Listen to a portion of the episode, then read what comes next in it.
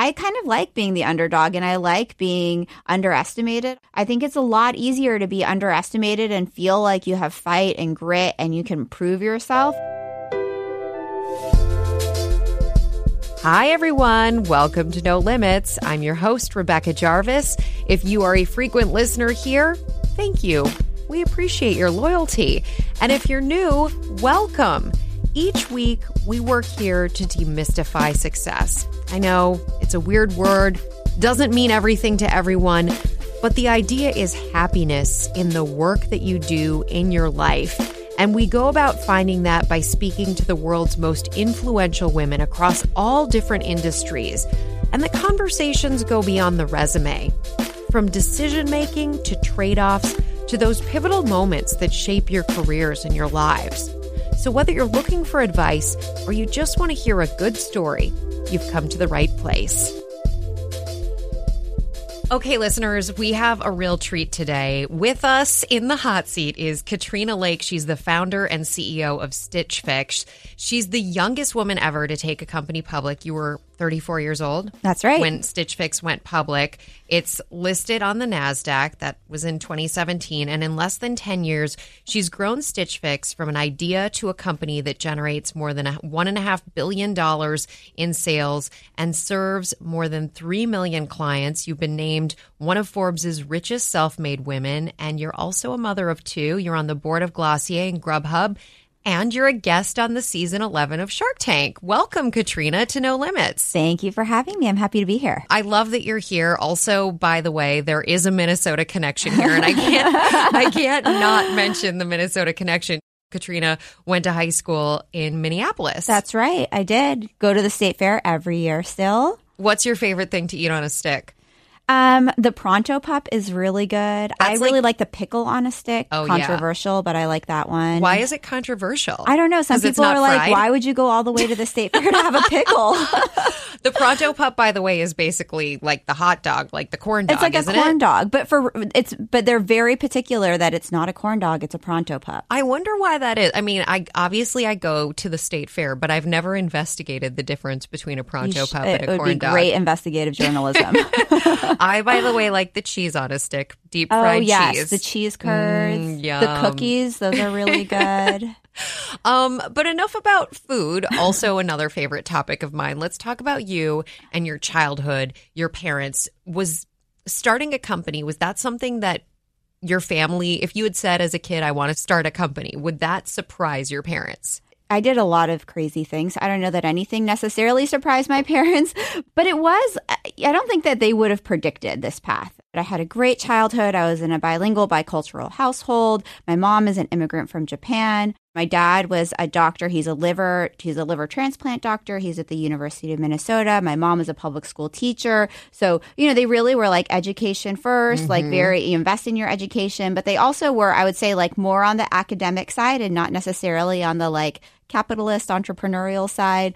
I like as a kid, I didn't have a lemonade stand. Like I didn't have dreams of being an entrepreneur. What? Um, you can't be an entrepreneur if you didn't have a lemonade stand. I'm really read- sorry to break it to you, Katrina. I read all these fun anecdotes about like so and so had this, you know, cookie business growing up or she whatever. carried her little briefcase everywhere. yeah, Yeah. nope, not me. What would Um, you want? Did you have a dream as a kid of a dream job? I think I wanted to be a doctor. Um, and, you know, my dad is a doctor. I had a lot Yeah. of respect for the profession he was in. I liked math and science. And then I went to college. I was pre med. I even took the MCAT. I think the way it kind of happened was I was volunteering um, in a hospital, it's kind of like a hospital lab environment. And I, I just had this moment of, you know, I, I didn't feel super comfortable around like bodily fluids and just the atmosphere of being a doctor. And, um, and I just had this moment of feeling like this, I don't know that this is the work environment for me. Like if you think about you're going to spend like 12 hours a day someplace, like I didn't feel super comfortable like wearing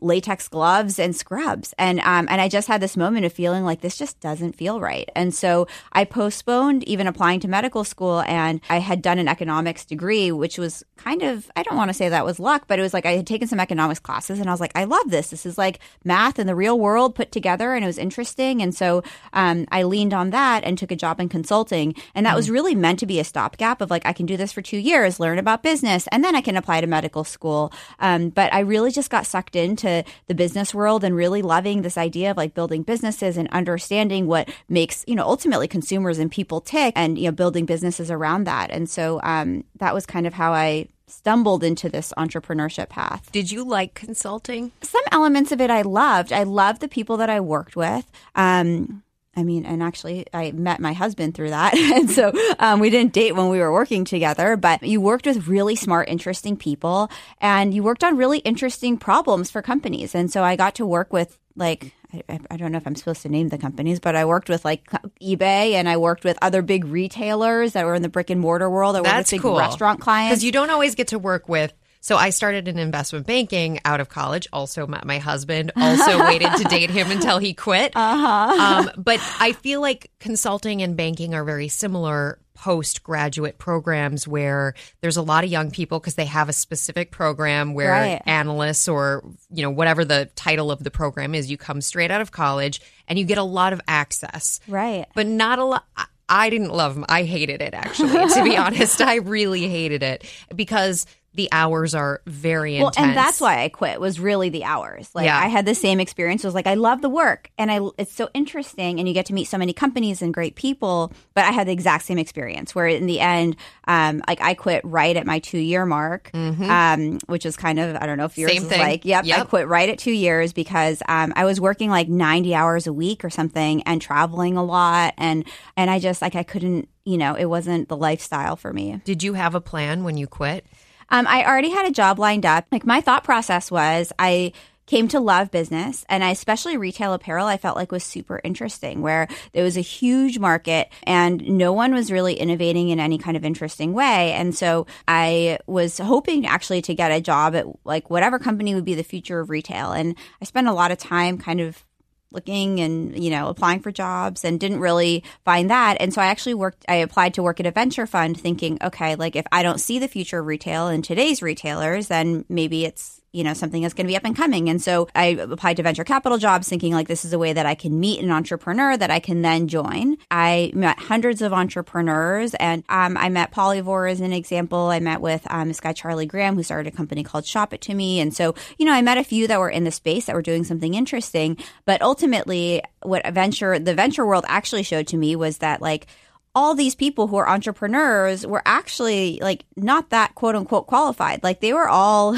you know, I kind of felt like what I, why would I start a business? What qualifications do I have? I've never, like, I had never even managed a person before I started Stitch Fix. And so, um, to, you know, I was like, what, what capabilities or skills do I have? And I realized that like everybody else doesn't really have skills or capabilities either. They just have an idea and ambition, and um, and so for me, it actually provided inspiration that hey, if if I if I wanted to be part of the future of retail, that like I could create it myself. So, talk a little bit. I, I feel like Stitch Fix is so ubiquitous now, people know it. But talk a little bit about what it is today versus what you thought it might be at back then. I mean, what it is today is um, we really are making this idea of personal styling a personalized shopping experience and making that really scalable. And so, I mean, some of the original thesis really was around kind of this marriage of both like what you can do with data and like I'm five foot two. There's all kinds of like beautiful clothes on this world that like are not going to look good on me.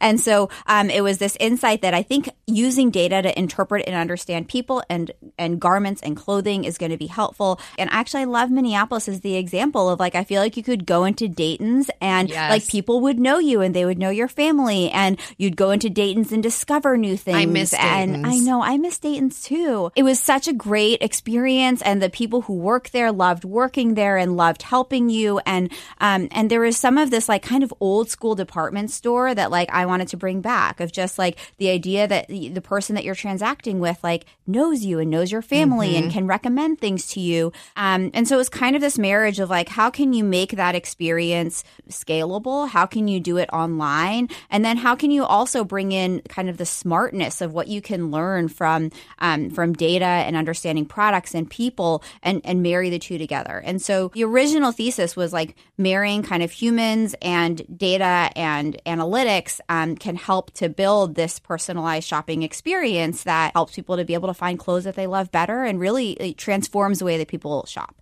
And so historically, that's really all been through this, like what we call a fix of like you um, sign up, you let us know your size and style preferences. A stylist will use that great technology that we have to send you items to try on in your own home. And we've built this amazing personalization muscle to do that. And so it's kind of incredible that to this date, we've sold about $5 billion of clothes all sight unseen. And that's kind of an amazing thing that no one is clicking on something, adding it to their cart and buying. This is all 100% of that is recommended to our clients. In building that business, what we realize now is that we have this amazing asset in that ability to personalize. You know, I think historically all of our business really has been in fixes and in the future we're excited to use that that platform in new ways. And so today we're it's it's still in a test, but we have a thing called Shop Your Looks, which actually allows people now to add things to a cart and check out and buy. And it's been remarkably successful and also like radically different from regular e-commerce where we're not showing you everything we have in our inventory. At any given time, we might have tens of thousands of things to show you and we're really only showing you like 30 items mm-hmm. and then driving conversion off of that. And so it's this really radical way to think about e-commerce that's not searching and paging through you know, all this stuff and filtering through all the product in the planet. It's a really focused, really personalized selection, you know, is potentially, you know, bringing that personal shopping experience online where instead of walking into a Dayton's and having somebody, you know, pick out 30 things for you that, that actually could happen online in a way that actually is really compelling. I think the business has always been about personalization. It's always been about how do we help people to find clothes that they love better. Um, and I think now we're you know excited to show that that can actually take you know more form factors than I think the Stitch Fix that people originally knew and loved. First of all, it is really smart what you've done, and I applaud you not just for figuring it out and having this idea, but also figuring out a way to make that idea come to life. And I want to kind of get through, go through the tea leaves on that because obviously having this big grand vision and then making it into what is today a $2 billion business are two very different things. One thing I think, and I hear this almost universally from so many people, and it goes back to this idea about Dayton's and the experience shopping is not enjoyable anymore. I mean, there are people out there who never liked shopping, but there are a lot of people who actually liked it previously. And if you're in the store now, oftentimes they don't have the sizes or the items that you need, and it can always be ordered. But the whole point of being in the store, at least in my opinion, is so that you can try it on there and see it. But then when you're online, it's just this gigantic abyss of options.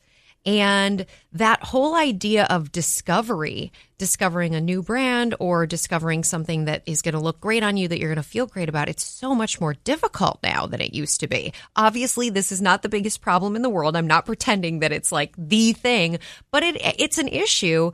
Um, and and that's something that you guys have really thought through. It is a real issue, and I would argue that it is potentially like a global issue. Of I think you know some of the solution to well, it's hard to find things has been like an overconsumption where people are buying all kinds of fast fashion, and you're just buying things because they're cheap and not because you love them or they fit you really well. And so I think, you know, now more than ever, it's really important to be able to help people to navigate through the literally millions of things out there. Um, and jeans are a really great example where the idea of trying to find a pair of jeans by, by looking at pictures online is yeah. just like an enormously impossible proposition. Yes. And that's where I think being able to marry technology where we know um, we can pattern recognize between people who have bodies like yours and clients that we've served in the past to be able to better target and recommend products that are more likely to work for you. I think this is actually part of the reason that it's amazing. All the things that we buy online, like it's you, we buy most things online at this point. Eighty percent of clothes are still bought in stores. Right. Like it's amazing. Yeah. Like it's just crazy to think online has been so um, kind of like not Pervasive, good enough, yeah. but not getting it done. Exactly. But do you think do you think that's because of who's buying? Is it that the audience of people who are shopping for clothes skews older?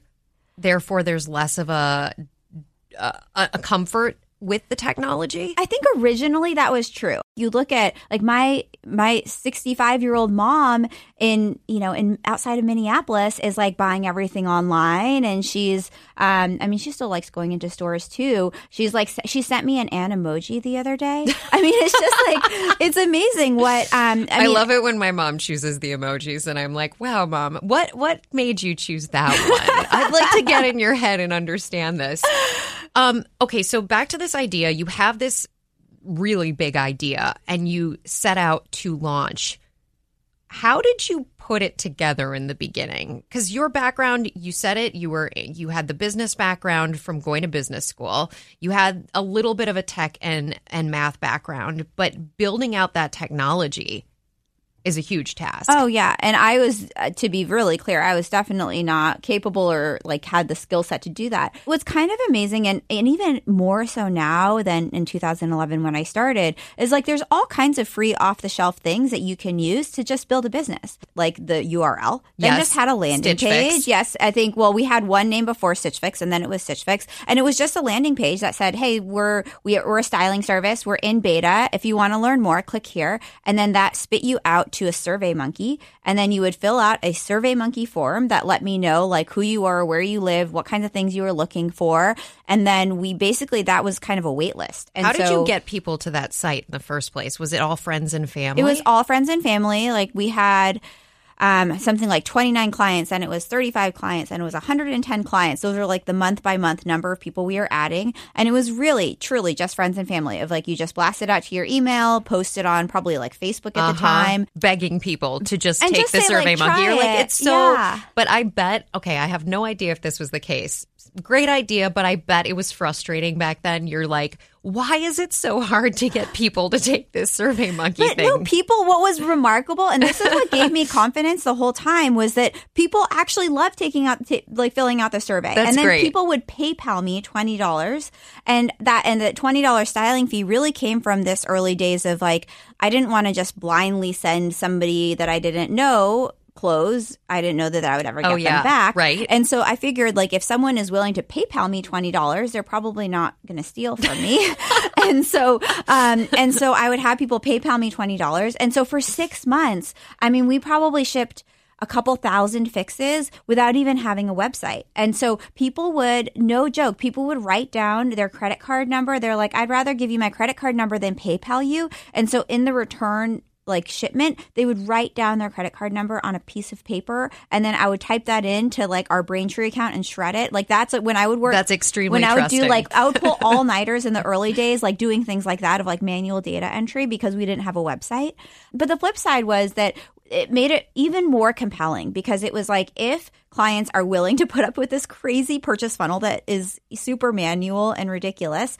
And if people are imagine if we had a website like how much better this whole experience would be and how many more people would want to try it. And so you know i think and you can build things in this really scrappy way to be able to show that there's product market fit to be able to show that there is somebody out there that wants your product. And it's such an incredible thing i think with the democratization of the internet now. And you know you see influencers who can build $100000 million businesses because you can do now you can do shopify you can do you know there's all kinds of payment processing that's a lot easier and so um, it's just like incredible now that there are so many tools that make it so that it's much easier today to build that you know to build a business from zero to 100000 or zero to a million dollars um, than it was 10 15 years ago What was the biggest challenge back then, and what is the biggest challenge today?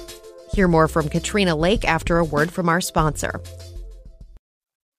Hey, I'm Andie Mitchell, a New York Times bestselling author. And I'm Sabrina Kohlberg, a morning television producer. We're moms of toddlers and best friends of 20 years. And we both love to talk about being parents, yes, but also pop culture. So we're combining our two interests by talking to celebrities, writers, and fellow scholars of TV and movies Cinema, really. about what we all can learn from the fictional moms we love to watch. From ABC Audio and Good Morning America, Pop Culture Moms is out now wherever you listen to podcasts. What was the biggest challenge back then, and what is the biggest challenge today? One of the biggest challenges hiring is just always, you know, consistently even then people. And you can have the most amazing idea in the world, but at the end of the day, like it's up to you and your team and your ability to create a vision and motivate your team for that idea to come to life. And, um, you know, in those early days, I was really lucky to have two people who are still on my team of Mike Smith, who had been the COO of Walmart.com, and he joined about a year in, and Eric Colson, who ran all of algorithms and analytics at Netflix, who also joined in about the first year or so. Did you kind of target them given their backgrounds and think like this this is the team I need in place to execute this vision? I targeted a bunch of people that I was like, I'd love to have a chance to meet. And then, um, and, you know, in both of these cases, luckily, I think with Mike, he was actively looking and this was kind of the right type of opportunity he was looking for. And with Eric, we kind of like reeled him in over time of like, first, I was like, Will you take a meeting with me? He lived in Los Altos, but he was luckily going to a Giants game and was coming up to the city. And so I had like a drink with him and then convinced him to be an advisor. And then gradually got him more and more interested. And he was like, Can I have a Stitch Fix email address? Can I have a Stitch Fix machine? Can I have periodic data dumps? Did you give him the the Stitch Fix email address Oh, address of right course. away? Yes. I was like, oh, sure, be my guest.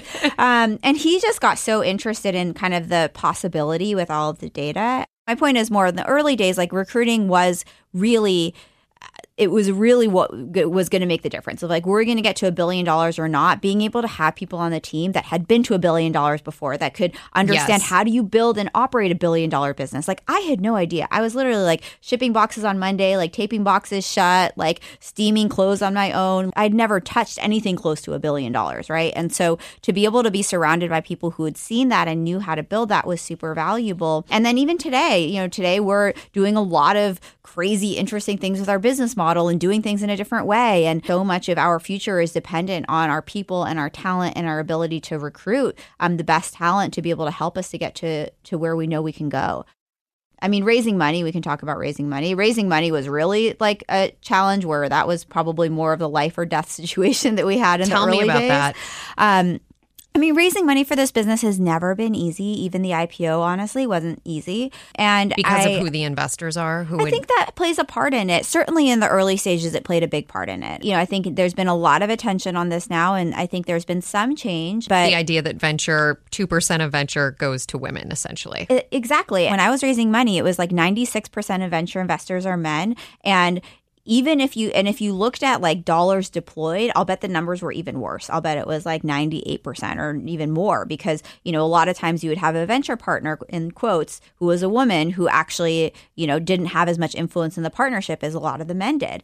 And so the result of that was that it was really it was a lot harder for me to get people excited about the business. And um like our numbers were amazing, like we had a great team. We got to a lot of this like final round song and dance with venture investors. And then at the very end, I think it was just you know, and I had one venture investor who told me, and I'm grateful he did. And he and he was just like, "Look, I love my job. Like, I I get to take one or two board seats a year, and I want to take board seats where I feel like a real connection to the business. I wake up thinking about it, and where I feel like I can really add value to you as a board member, and that you, and I can be one of your most trusted, most value add board members." And he was like, "I just feel like I can't wake up in the morning thinking about women's dresses. You know, now we have men's and kids, but at the time we only had women's. Yes. Um, and he was like, I feel like I can't wake up in the morning thinking about women's dresses. And I just, I feel like I'm not going to be able to add a lot of value to you as a board member. And it's just heartbreaking because I understand that deeply.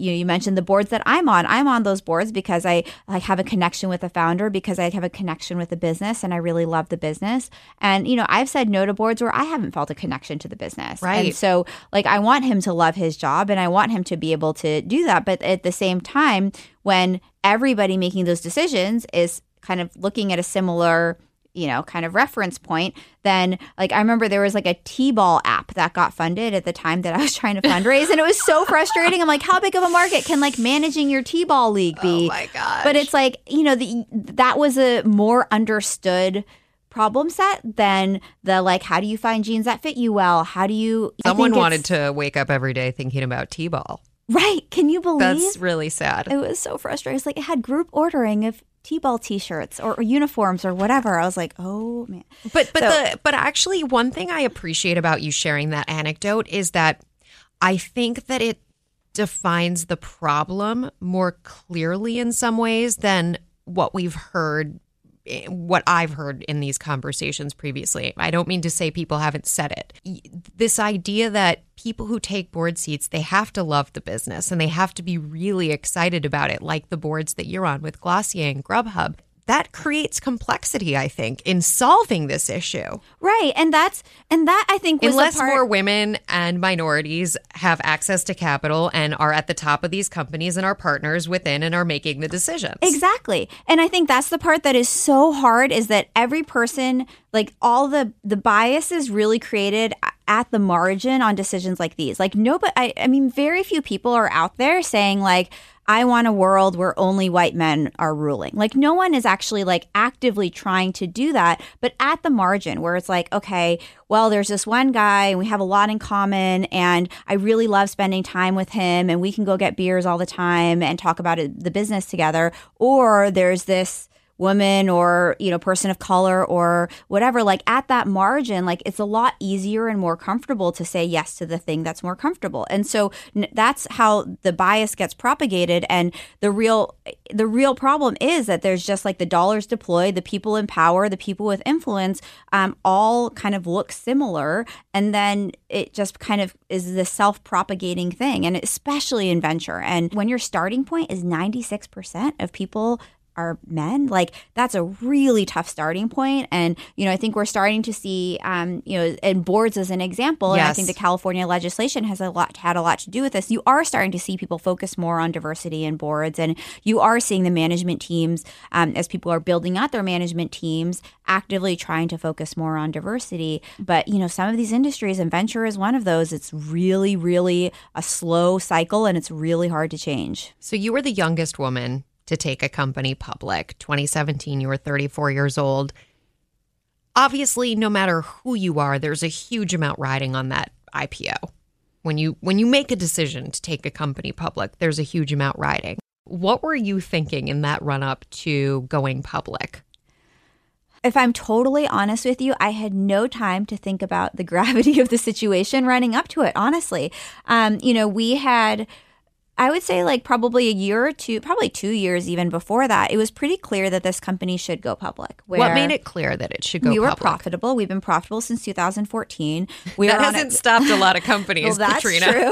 from going public.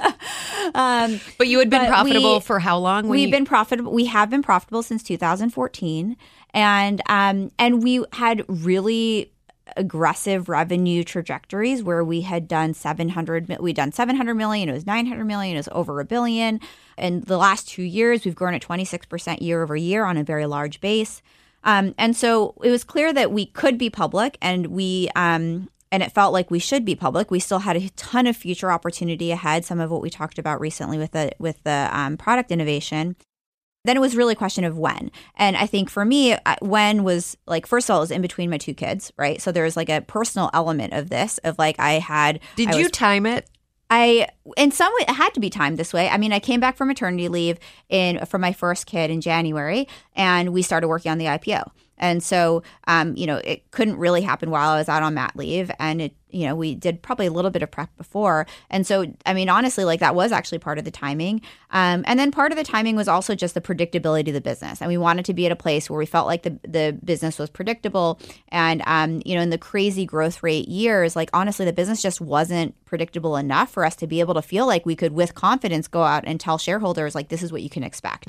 And so once we kind of got to the point where we felt like the business was more predictable, we had more control over the business, um, then it felt like kind of the right time. And so the weeks leading up to it, I mean, it was you know, there's a lot of work going into it, and you're you're spending a lot of time on the road, um, telling the story to investors, and um, and so I I don't think I really had the time to really appreciate the gravity of what that moment would mean for me and for my family and for and for people out there seeing it.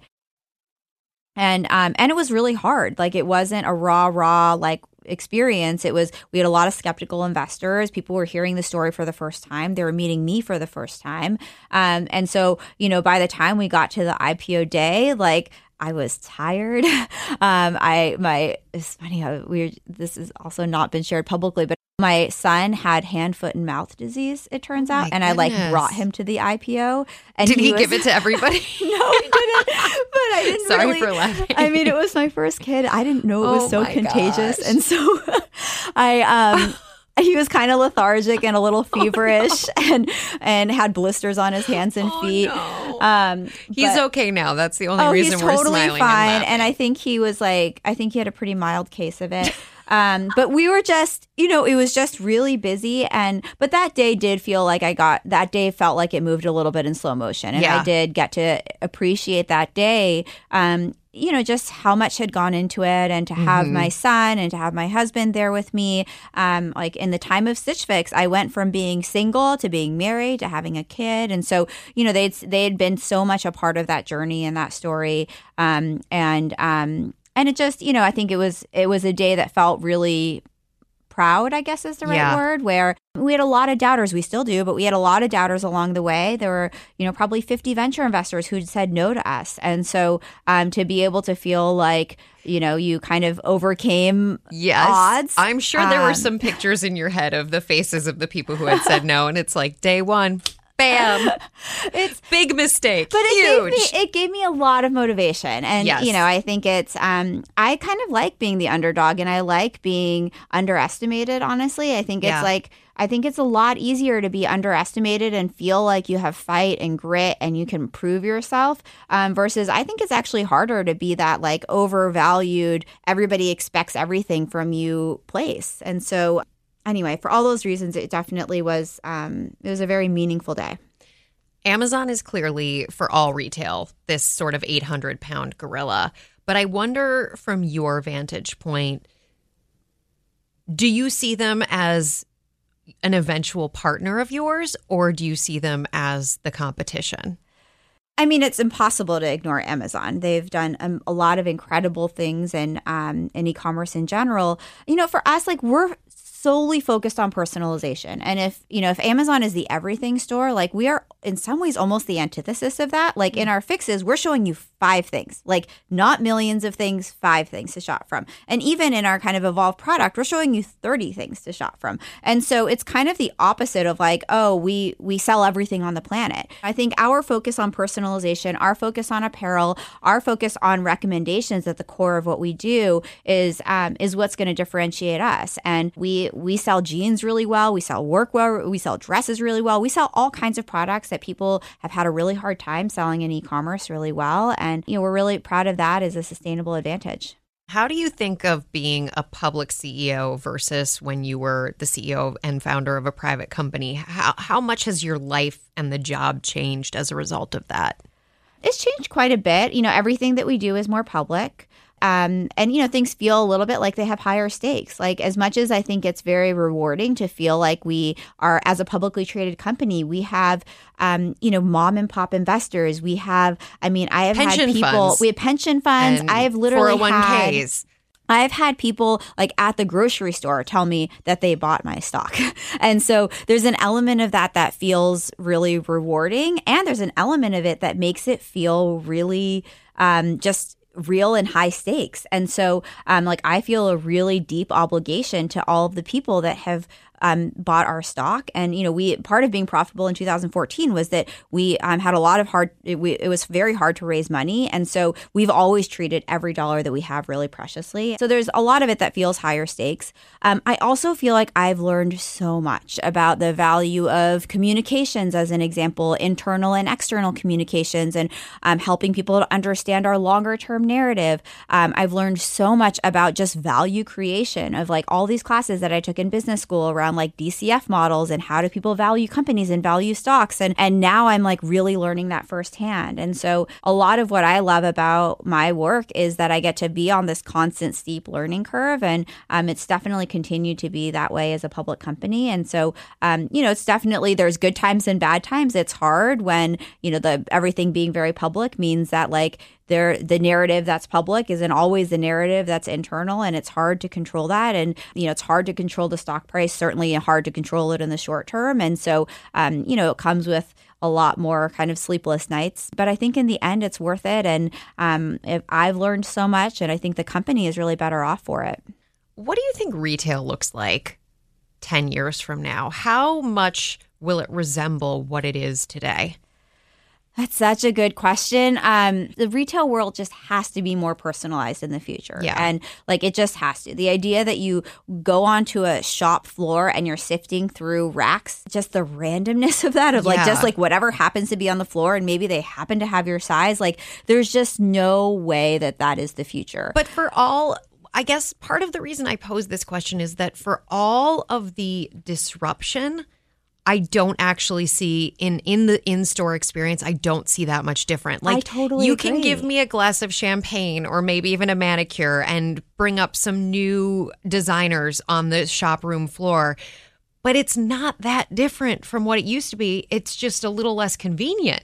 Right. I completely agree. And the, I mean, the reason this question is so hard is that 10 years ago, I thought the world would be dramatically different. Right. Like 10 years ago, I thought that the brick and mortar retail experience would be like you walk into a store, you they already know that you're in there, so you're logged in, and then, you know, you can go and you can, you know, engage with like a that there would be no racks of clothes. It would all be like a museum that you would be able to see like uh, mannequins in a cocktail party, mannequins doing whatever, and that you could literally just like engage with the mannequins and be like, I like this, I like this, I like that, and kind of swipe your phone or something. You'd show up at a dressing room. It would say like, Hi, Rebecca. Like here are the things that you swiped, and here are some recommendations of things that would go with it. Like this is what I imagine that an in-store experience would look like today, ten years ago, and that's not even close to what we have today. I think the world has been much slower to evolve in apparel retail than I would have hoped. Um, and I think we can be a big part of what's driving that forward. And I think in our world, if we can show that, like, you know, culling down to 30 pieces is going to be a much better e commerce apparel experience, then I think we're really showing what personalization can look like. And I think that people theoretically no. I mean, one of Nike's top five initiatives, one of them is personalization. I think people know that it's really important and intuitively, like if you could imagine like going to a website and it's only going to show things that go well with things in your closet or mm-hmm. things that you have a high likelihood of liking. Like everybody, 100% of like 100% of the market would be happier if the world was more personalized. And so the question is like how does that come to life? How do people bring that to life whether it's in stores or in e-commerce and um, and we're really excited to be at the forefront of that. So, what's the worst advice you've received in your career? You know, it's funny because I was thinking about this question knowing that you asked this. I used to say this was some of the best advice that I got, and my mind has changed on it. There was a CEO who, somebody who had also founded a company, who gave me this advice that, like, as a CEO, your life is crazy ups and downs of just like one day's the best day ever, and the next day is the worst day ever. And and he, his advice was like, don't bring your team along on it. Just like you're up and to the right, like your team doesn't need to know. And I think that was generally some good advice, but I'm I'm now backtracking on it because I really think that some of the best bonding that I've had with a team, some of the way that I've built the most trust with my team is actually bringing them in in those like vulnerable moments. And in the like the IPO is a good example of, you know, we were going to price below the range and our bankers were like, "Well, you guys don't have to go now if you don't want to. You could postpone it." And we are like, you know, I mean, it felt like That's a big thing. and we were like, we're not going to postpone it. We're just going to go. We don't care if we price below the range. But I remember like me and my CFO, my COO, uh, and we were in, um, I think we were in Denver and like we were in a hotel and we got all the little half bottles of wine and like poured them into like the coffee cups in the hotel room. it's like a scene from a movie. It really was, and we because we were going to have to call the rest of the management team because we were ahead. So they it was a three p.m. call Pacific, five p.m. for us in Denver, and so um, and we were going to have to call them and say like we're going to to price below the range, and so we literally poured ourselves our little like pity glasses of wine and coffee cups and um and called the team, and I remember like I was holding back tears. I was like, how am I to tell them? Like they're going to be so disappointed After all this. after all of this, like their stock options are, you know, I, I don't know if they're underwater or close to underwater. This isn't what they expected, and and it wasn't, and the team wasn't sad, and they weren't disappointed, and it was really like they provided so much energy to me. If they felt like that's fine. If the market doesn't value us today like we'll show them. It's fine. We can be a show me stock. We'll like you know we'll prove it to them. I think being able to share some of that vulnerability and having them feel like they're supporting me and also i think feeling like we were all in it together was mm-hmm. such an important built like bonding moment for us and Yeah. so you know i think now i err more on the side of like you're you're gonna have crazy ups and downs and i think you know being able to share authentically with your team about where you are and you know not to the point where you want to freak them out but at least like helping them to understand your journey and be and feel like they're part of it i think is is really valuable um kind of experience for them Mhm. I I really agree and I really respect you for sharing that. It's so tough right now in this world where you I, I mean, in order to build camaraderie, in order to build trust, in order to build loyalty, you have to expose yourself, in my opinion, a little bit. And if you don't have any bruises or real honest battle scars, it's very hard for people to fully relate to you. At the same time, once those battle scars or bruises are potentially shared outside of the tent, bad things can happen. Yeah. And and it's uncomfortable. yeah, and I I mean my hope I guess for people in your role, for people in mine, for for all of us frankly, is that we sort of cut everyone a little bit of slack in For this sure. world going forward because I just don't see what the end game is if there's no room for that anymore. And I mean, no one's perfect, and it's just you know it's unrealistic to have those expectations of even our our greatest leaders. No, I totally agree with you, and and I hope, and I I do think leaders are starting to understand this, and I think you're seeing a lot more authenticity, and um and even I mean it's silly, but I really think like things like Instagram and you know and Snapchat and just like kind of the real time social media um world actually has helped In the stories as opposed to like, the stories. perfect Yes, Instagram for feed. sure in stories. um, but I think in some ways it's actually helped to um, you know to demystify and to make um, to make people a little bit more accessible. Mm-hmm. I don't know. So I, I you know I'm hopeful that that things are changing. As am I. Katrina Lake, this was a great conversation. Thanks for taking the time to chat with us. Of course. Thank you for having me. Okay, it's the end of the interview, and that means it's time for our No Limits Entrepreneur of the Week, where we feature one of you, our No Limits listeners, who's building something of your own. And this week's entrepreneur is Sarah Bayet. She's the founder of Kicheko Goods. Kicheko means laughter in Swahili, and Sarah's company is a social impact jewelry business that provides scholarships for under resourced children. Here she is to tell you more. Hi, I'm Sarah Bayat, founder and owner of Kicheko Goods, a social impact jewelry brand based here in DC. One of the toughest obstacles I had to overcome was in the beginning. On the day of my first metalsmithing class was also the day that my father passed away. So, not only dealing with the challenges of a new small business, learning a new skill set, working with small capital, acquiring new customers, but also dealing with a family loss, it was super tough. I leaned on my husband, my family, friends, and church for emotional support and gave myself time to heal and grieve. And then I also put my head down and started working really hard on it, day in, day out, remembering the why. Five years later, we are a six figure business. We have a beautiful studio and shop here in DC, a small team, and I have a baby on the way. So there's been a lot of healing, and I'm grateful for all the lessons learned along this journey. Sarah, thank you so much for sharing that with us. And congratulations to you on what you're building. Congratulations on being this week's entrepreneur. I want to wish you continued success. And thank you to Liz Overman for the nomination. Remember, listeners, you can head over to my Instagram at Rebecca Jarvis to hear more from Sarah. If you or someone you know should be featured here as a No Limits entrepreneur, or you want to submit those nominations, please do so at no limits with rj podcast at gmail.com you can send me career questions there. We love hearing from you. And finally a shout out to the team who helps make this happen each week. My producer taylor dunn editor brittany martinez research assistant lane wynn thank you abc audio and we'll see all of you here next week